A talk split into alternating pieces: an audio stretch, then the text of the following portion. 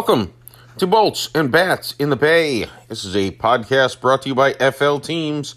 FLTeams.com is a top Florida sports source dedicated to providing in depth analysis and coverage for all Florida sports, including college and professional sports teams. Remember to go to FLTeams.com. this podcast is sponsored by SimBull. SimBull is the stock market for sports that allows you to trade sports teams like stocks and earn cash payouts when your teams win. SimBull has blended sports and the stock market to offer you a new way to invest in and profit off your favorite teams. Use your sports knowledge to buy low, sell high, and earn cash payouts when your teams win. Join the 6,000 plus early adopters who have started to profit off their sports knowledge. Visit www.simbull.com or visit the link in the description to create a free account. When you deposit, make sure you use the promo code FLTEAMS for a $10 deposit bonus to help build your portfolio. Hi, everyone. I'm your host, Jeff Macalino. And as always, I'm going to give you a quick run through the week that was and the week ahead for your two time defending Stanley Cup champion Tampa Bay Lightning and your Tampa Bay Rays. We'll start it off with the Lightning as usual. Three games uh, over this past week. Uh, starting things off Friday, they were home against the Seattle Kraken, getting their first crack at the Kraken. Things went well in this one for the Lightning. Uh, took a 3 0 victory. Uh, the scoring started pretty early on in the first. Uh, Pierre Edouard Bellemare got his first goal as a member of the Lightning. Ross Colton added his second of the season early in the second period. And the captain, Steven Stamkos, uh, added one for good measure, his 11th of the season in the third period. Vasilevskiy, another shutout uh, only had to make 17 saves in this one. The Lightning convincingly defeat the brand new Seattle Kraken, who are off off to a, a rough start uh, as a uh, as an expansion team this year. The things got worse then as the Lightning took the road, went up to Minnesota to play the Wild, where historically the Lightning just have trouble, and that continued. Uh, you know, the, the bright spot in this one, they dropped this game 4 2. The bright spot was Corey Perry got his second goal of the season in the first, actually tied things up 1 1. Uh, the Wild did take a 2 1 lead heading into the second period. Alex Killorn did tie the game up. Again, his eighth goal of the season. However, the uh, Ryan Hartman got the game winner in the third, take a 3 uh, 2 lead over the Lightning and an empty netter to uh, ice things out. The Wild take that game 4 2. Lightning were a little short-handed for their next com- contest uh, Tuesday at St. Louis against the Blues. Uh, Brian Elliott got the start in goal. Steven Stamkos uh, missed the game because, uh, well, not for bad reasons. Uh, he returned uh, to Tampa for the birth of he and his wife's second child. So he missed the game. Mathieu Joseph also missed the game. He's day to day with a uh, what sounds like a relatively minor injury. He got banged up in that game against Minnesota. Shouldn't be anything long term, uh, but obviously missing two additional forwards on top of obviously Brayden Point and Nikita Kucherov.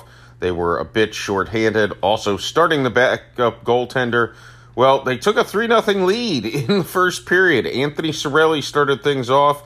Uh, a goal that initially looked like it might go to Taylor Raddysh. Uh, he instead got his second assist of the season on the goal. Uh, Cirelli seventh. Corey Perry added a goal on a, the power play, his third of the season. Back to back games for him. Things are heating up for Corey Perry, which is a very good sign.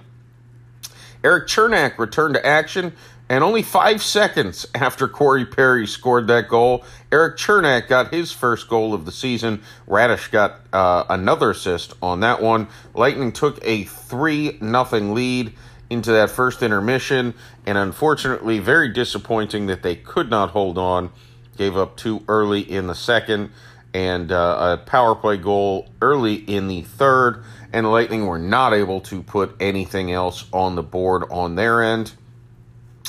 Uh, same goes for overtime. weren't able to put anything in. Uh, and then the shootout, the Lightning dropped it one nothing. Also not able to put something in. Of course, you know their two top guys in shootouts, Steven Stamkos and Brayden Point, uh, were not there. So, uh, you know, Victor Hedman, Corey Perry, and Ross Colton were the shooters. weren't able to put one in, and Elliott allowed just the one, but that was enough. So the overtime loss for the Lightning. So a one win, one loss, one overtime loss week for the Bolts. Uh, leaves them at 12 5 and 4 on the season. That's 28 points. They are still in third place in the Atlantic. They are five behind both Florida and Toronto, who both have 33 points. Uh, Florida Panthers have played one game more than the Lightning, and Toronto has played two more games than the Lightning. So the Lightning still keeping things relatively close. They uh, do have a three point lead over Detroit, who is in fourth place. Detroit has also played two games more than the Lightning. So the Lightning doing uh, as I've said they need to do, kind of just keeping uh, keeping in there. Uh, nice to get Erik Cernak back from his injury, and obviously it'll still be a few more weeks before we're looking for Brayden Point to return, and a little more than that for Nikita Kucherov as well. Uh, the week ahead for the Lightning, they have one game back at Amalie Arena uh, against the St. Louis Blues. That's on Thursday, December 2nd. They hit the road then for uh, their next five games. Uh, Saturday and Sunday, back to back. They're at Boston on Saturday and at Philadelphia to face the Flyers on Sunday. And then Tuesday, December 7th, they travel up to Canada to take on the Montreal Canadiens in a Stanley Cup rematch from uh, just really just not too long ago, just a few months ago. Um, so the Lightning uh, had a you know not a great week, but uh, again they're they had some difficulties and uh, you know again scrapping out a point against St. Louis is nice, even though Obviously, after that 3 nothing lead, you certainly wanted uh, to get the two points for the victory. Nonetheless, uh, the Lightning hope to bounce back a little bit this week as they, uh, again, have the one game at home before they hit the road. Uh, and they do not return back to Amalie until uh, December 14th and 16th. Uh, not too many games at home for the remainder of this calendar year for the Lightning. Switching gears, the Rays have had quite a busy week. Um, first, we'll start with the news that uh, was made official that I did talk about last week. Uh, superstar prospect, no longer prospect, I guess, uh, shortstop Wander Franco uh, officially signed an 11 year, $182 million contract extension uh, it does include a $25 million club option for the 2033 season. Uh, so could be up to 12 years and uh, 223 million. There's a few uh, additional uh, incentives in there based on MVP voting. Um, so max value 223 over 12 years. Uh, a very large contract, obviously the largest in franchise history the largest for a player with fewer than one year of service time in Major League Baseball, but one that uh, I think will be looked at uh, in the future as a very smart deal and uh, nice to have a potential superstar locked up long term. Uh, something they don't have to worry about. They did have to worry about clearing a lot of uh, space on the 40 man roster. So they had to make a few of those moves to uh, get things done. They also made a couple of free agent signings. Um, we'll start with those. Um, the first being uh, an interesting one. They signed Corey Kluber to a one-year deal. It's worth eight million dollars with the potential to be up to thirteen million. Uh, Kluber is a three-time All-Star. He's won the American League Cy Young two times, uh, but he's been battling injuries uh, since his last real superstar season, which was in 2018 with Cleveland, where he uh, was 20 and seven with a 2.89 ERA. Uh, this most recent season, he pitched in 16 games, all starts with the Yankees. Uh, 80 innings, obviously not able to put out a full season. Uh, he was 5 and 3 with a 3.83 ERA. Most notably in May, he threw a no hitter uh, for the Yankees against the uh, Texas Rangers.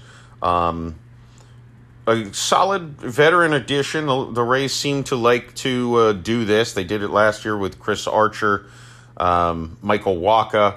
Um, Wacha, by the way, signed with the Red Sox. Um, so, an interesting move and one that certainly can be great for the Rays if Corey Kluber comes uh, even close to what he did really from from 2013 to 2018. Main thing is going to be seeing if he can stay healthy, and uh, you know that obviously uh, works out sometimes with the veteran pitchers, and sometimes, uh, unfortunately, like with Chris Archer last year, uh, health was not on his side.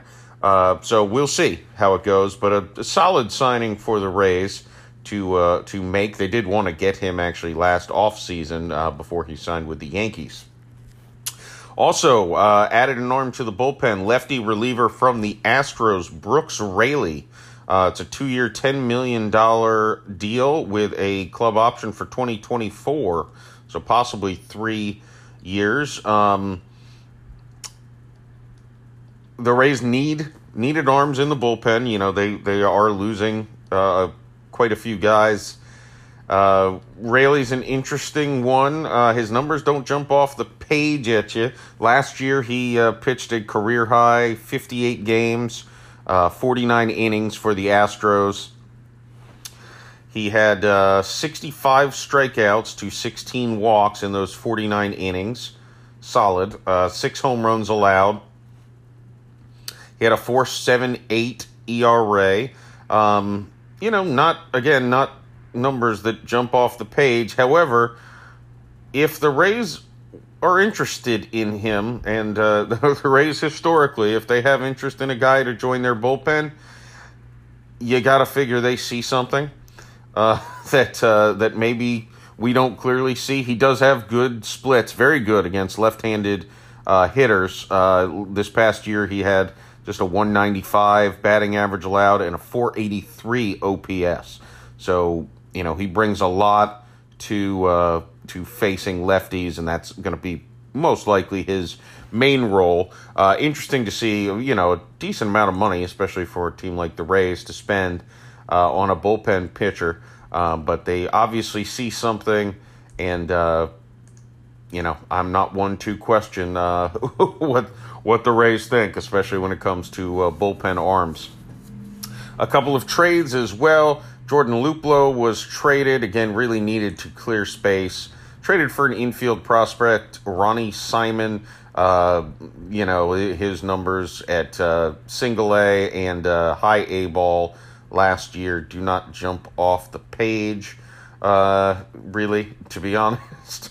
Uh, he had 249 in uh, A ball and 232 in high A ball. He did hit 15 home runs at Visalia uh, in uh, in just regular A ball. Uh, so decent power numbers. Those didn't really translate to his 82 at bats at high A ball. Don't expect uh, you know him to uh, be on the Rays uh, major league radar anytime soon.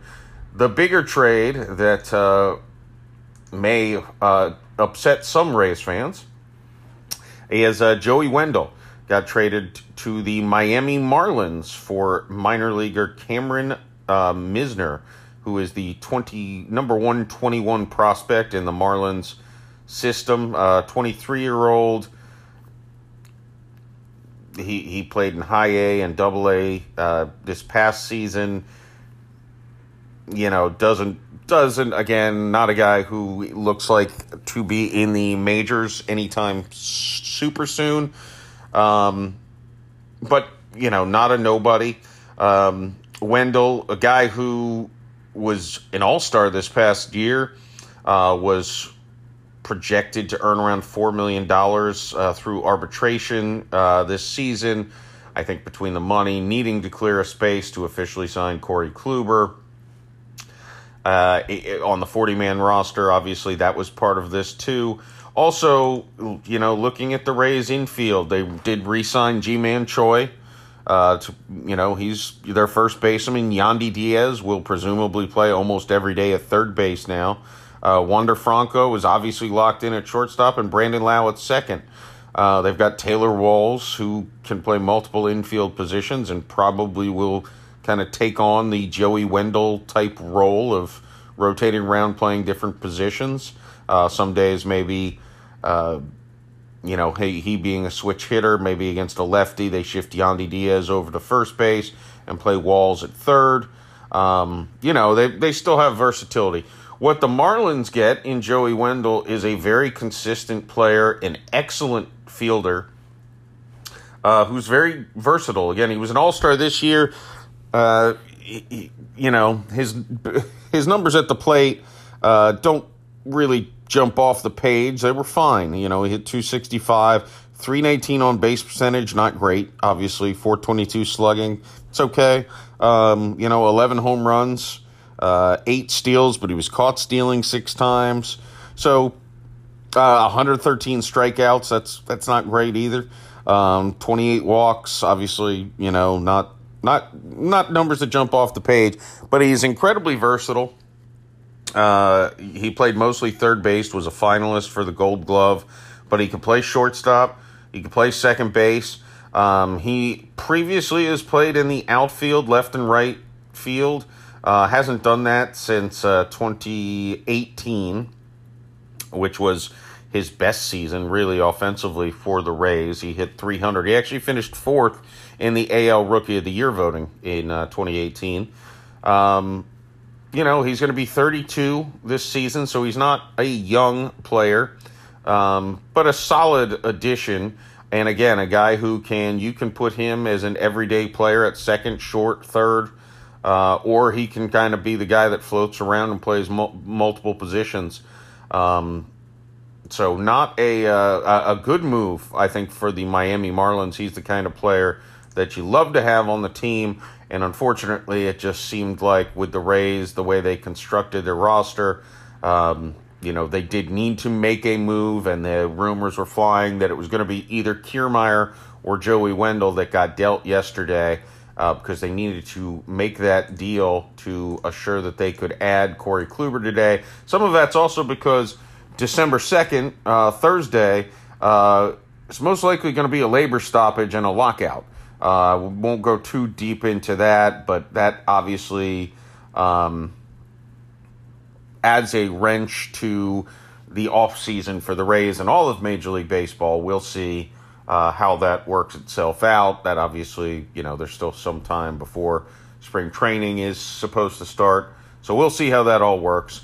Uh, but Joey Wendle, uh, again, great, great player for the Rays, the kind of player who uh, makes the Rays great, frankly. A guy who they got in 2018. He had played a couple seasons uh, with the uh, Athletics, but was not, you know, not wanted all that much. Um, the Rays actually got him for a player to be named later in 2017, after 2017. So, again, not really a guy that was in high demand. And the Rays made him a guy who, you know, played 400 games uh, for them over the, over the past four seasons.